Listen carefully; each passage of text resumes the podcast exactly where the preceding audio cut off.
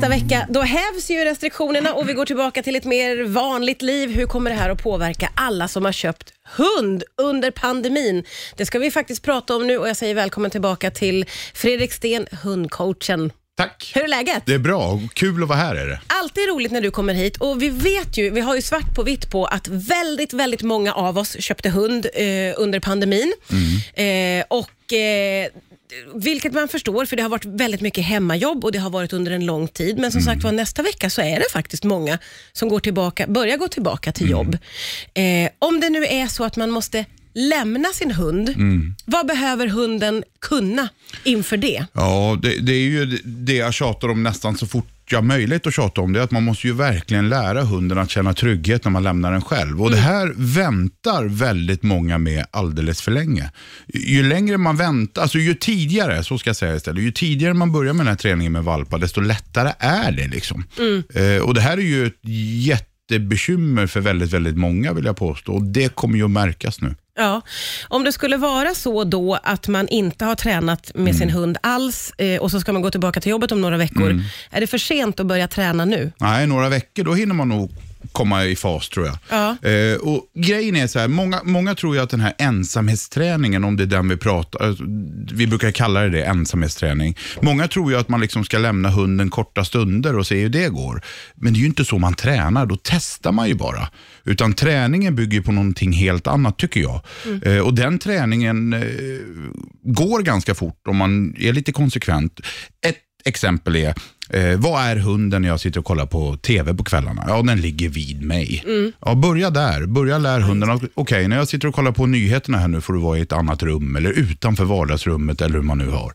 Bara det är bökigt för vissa hundar och så börjar man så och successivt lär sig hunden att jag är trygg och kan vila och ta det lugnt fast husse eller matte inte är bredvid mig. Det är där träningen börjar tycker jag. Ja, just det. Eh, och då, så, om man börjar med det så säger du att efter ett par veckor då så har Ja. man kanske åstadkommit att en hund kan vara ensam. Ja, du kan nog fan klämma det där på en vecka. Det är ju givetvis lite individanpassat. Ja, såklart. Såklart. Såklart. Eh, och så tänker man sig så här, ja men min hund kan vara i köket själv nu och den är lugn och fin med det. Perfekt, i reklampausen då, gå ut i hallen, öppna ytterdörren, ta fram eh, vinterjackan, sätt på dig jackan, häng av dig jackan igen, sätt igen dörren och gå in och sätt dig igen. Mm. Vad händer då? Ja, då går hunden upp i varv. Lär hunden att det händer ingenting. Du kan vara lugn fast dörren går. Mm. Så man liksom släcker de här ja, förväntningar, negativa förväntningar får man ju säga. Mm. Och gör man det här, gör man jobbet, jag brukar säga det, gör jobbet, då lär sig hunden ganska fort. Mm. Men sen får man ju tänka lite på Fredrik, att man kan inte lämna en hund ensam en hel dag heller, eller hur? Nej, det kan man inte göra, även fast hunden i vissa fall klarar säkert av det. Men enligt svensk lag så får man inte lämna hunden utan tillsyn längre än fem timmar sträck. Så det där ska man ju verkligen ha med sig, Ja. även om man har en sån hund som bara ligger och sover hela dagen. Precis, och då, då utan tillsyn, ja, men då kanske man kan be grannen eller någon gå in och titta hur hunden mår så att säga. Ja. Och det är den enligt svensk lag. Jordbruksverket rekommenderar också att hunden rastas var sjätte timme. Ja, just det. Mm. Och det är väl ganska bra riktlinjer det där tycker jag. Verkligen, och kan man inte det så får man ju kolla på alternativ tänker jag, Ja. som hunddagis och sådana Ja, saker, så att hundarna inte blir ensamma. Jag läste nyligen någon undersökning om att väldigt många, typ var femte hundägare planerar att ta med hunden till jobbet. Vad tänker du om det då? Mm. Det är ju världsklass ju. Ja. Eh, det, och det är ju också bevisat i viss forskning att, att eh, arbetsplatserna blir ju trevligare och härligare. Ja. Eh, och min sambo hon jobbar som revisor på ett stort kontor och hon har hund med sig jämt och det funkar alldeles utmärkt. Alltså det där är ju så drömmigt. Det är min, Ja. har alltid varit min dröm att få jobba någonstans där man får ha hundar med Ja. sig. Bör man skicka med hunden något särskilt då när de ska vistas på ett jobb hela dagarna? Ja, det, man, det, det jag tycker man ska tänka på där, det är att man lär hunden redan från början att här tar vi det lugnt. Ja. Eh, felet många gör när man tar en hund till en arbetsplats är att alla går omkring och gossar med den och så lär sig hunden på en eller två gånger, wow, det här är världens roligaste ställe. Ungefär som när jag kommer med mina hundar till TV4. Ja. Alltså hundarna blir glada av att komma dit. För att alla blir så... Precis. Ja. Och det ska man ju tänka på faktiskt. Första gången man kommer till arbetsplatsen med hunden, var tråkig där. Ha hunden i koppel, gå in på ditt rum, visa hunden redan från början. Nej, här är vi lugna. Mm. Gå och lägg dig i ett hörn i, i, i din sängplats. Nej, ingen får hälsa på hunden. Mm. Och gör man det här nu, kanske bara, ja, med mina hundar som min sambo har med, så hon gjorde det vid, kanske tre dagar i sträck. Ja. Sen slår hunden av helt när den kommer till jobbet. Ja, det är så. Ja, och så enkelt är det. Så är det ju egentligen med allt. Jag pratar ofta om det här med att man måste släcka förväntningar. Och så är det ju egentligen med allting. Ja. Hundar kommer till en ny plats och då ställer de sig frågan vad gäller här? Och det är klart, ger man dem aktivitet då, Mm. ja, då har man ju lärt hunden det. Liksom. Så det här är någonting man kan ta med sig i allt möjligt. Ja, men verkligen. Och att förekomma på det sättet. För Mm. Precis. det är ju så fruktansvärt lätt att dras med i den här glädjen Ja, det det. som uppstår när även andra träffar ens hund och man blir nästan smickrad över Ja. att folk blir glada. exakt. Och så är man där. Ja, liksom. och så har man ett felbeteende och så ringer man mig. Eller, ja, du vet, så här, så, ja. Ja. Tyvärr är det så.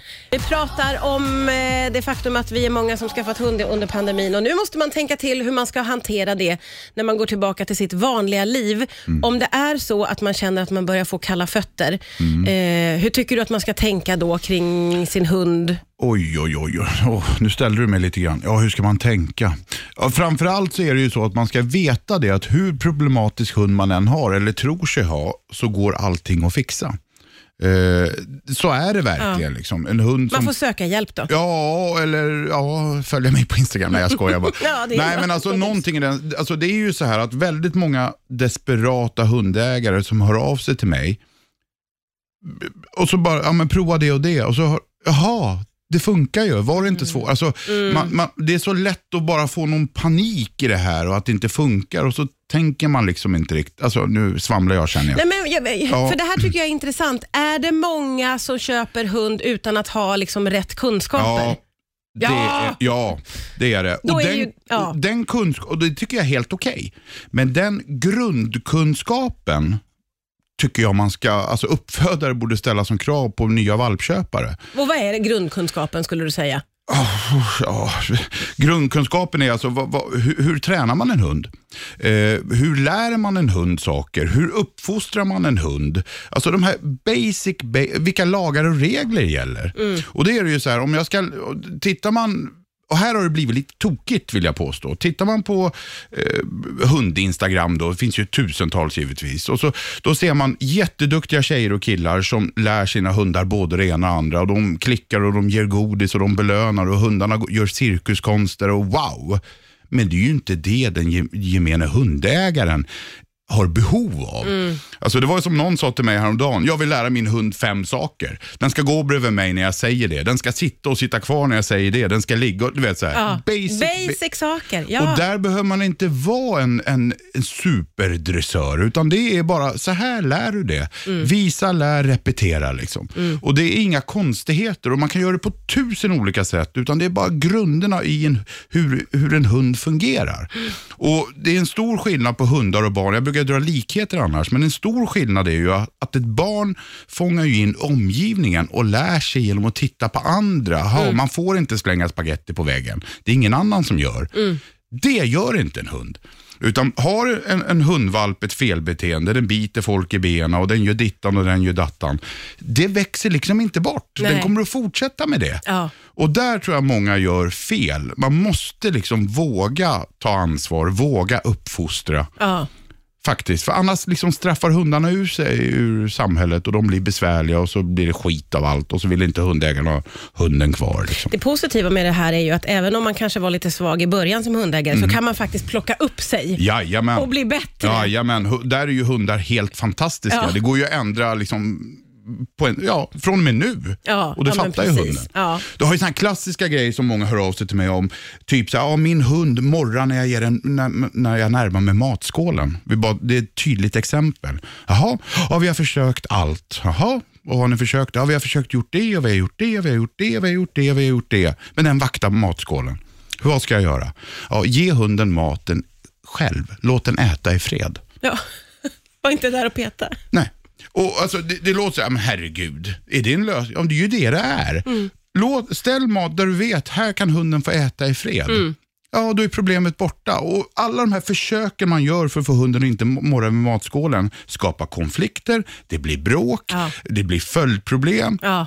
Och det, blir värre. det är där, och det, det jag menar med en grundkunskap. Liksom. Ge hunden mat, låt hunden äta i fred. Punkt. Så enkelt. Vaktar mina hundar sin mat? Ingen aning, aldrig testat. Nej. Alltså, Förstår du vad jag menar? Ja, vi precis. krånglar ja, till krånglar det. till det Mm. för mycket. Håll det enkelt helt enkelt.